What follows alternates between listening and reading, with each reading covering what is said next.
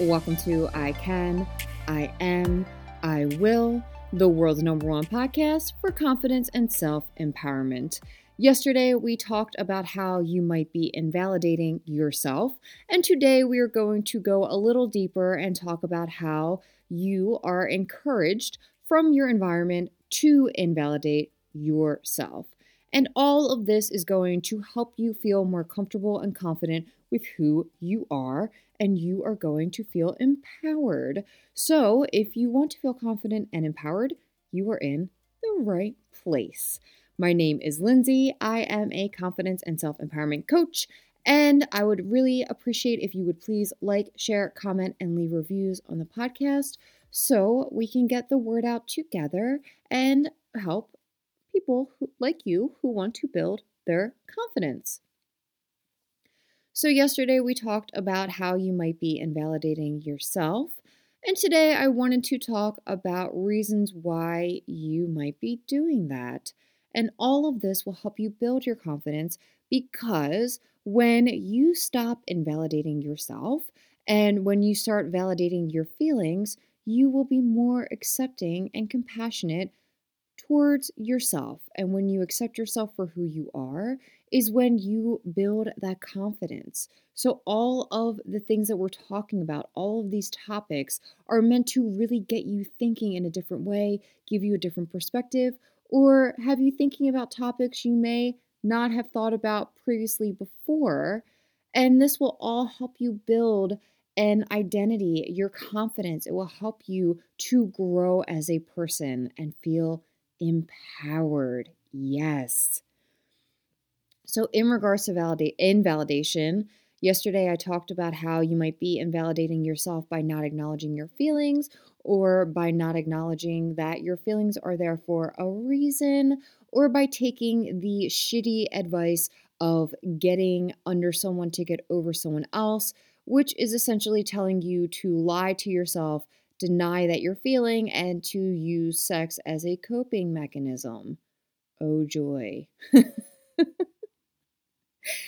And it is very important for you to not invalidate yourself. However, you most likely have not been taught how to validate yourself, because we are encouraged to invalidate our emotions, or to ignore our emotions, or to push them away, to cope in an unhealthy way. And unhealthy coping mechanisms could be shopping. It could be ignoring the situation and gossiping about other people. It could be working a lot and ignoring our need for relaxation and rest. It could be working to keep our mind busy so we're not focused on our emotions. It could be to deny that you have emotions altogether. And it really helps companies and the economy for us to not have a good grasp of our emotions, because then we are kind of walking around ignoring our emotions and only paying attention to the things that are telling us, like, oh, if you buy this, it will make you happy. No, it won't. Or it's like, oh, spend money at a bar and drink. That will make you happy. Like, no, it will make you momentarily forget, and then you're most likely going to feel like shit the next day.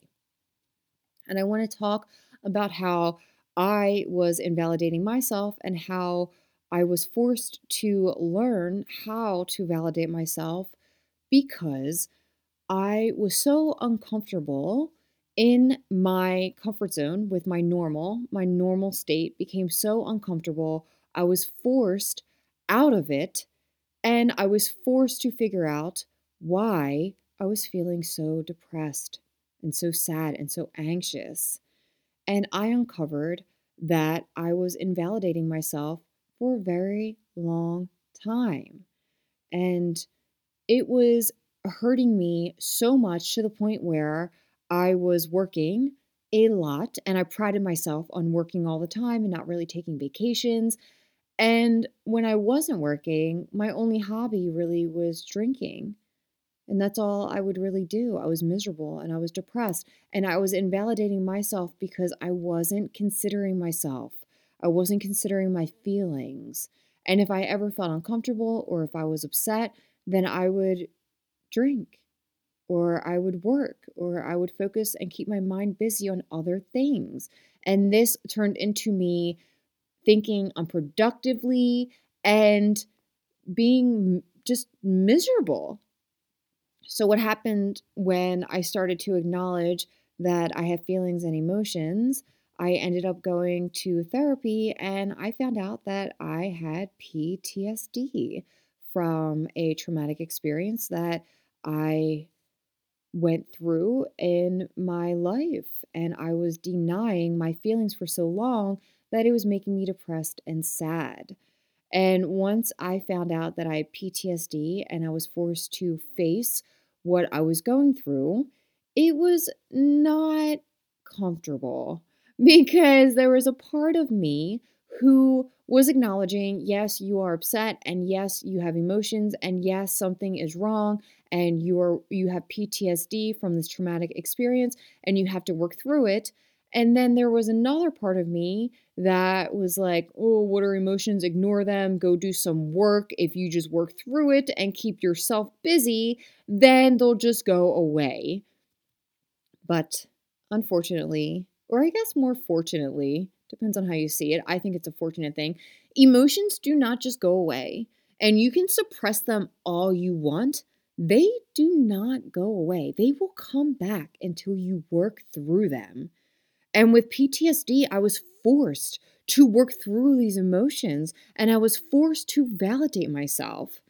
And I originally thought the misconception, the limiting belief that emotions were weakness and people that expressed emotions were weak.